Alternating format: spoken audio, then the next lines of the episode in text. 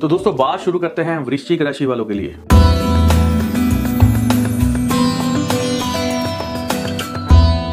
बहुत सारे वृश्चिक राशि वाले लोगों को सेहत से संबंधित परेशानियाँ जो है वो थोड़ी देर के लिए घेर सकती हैं।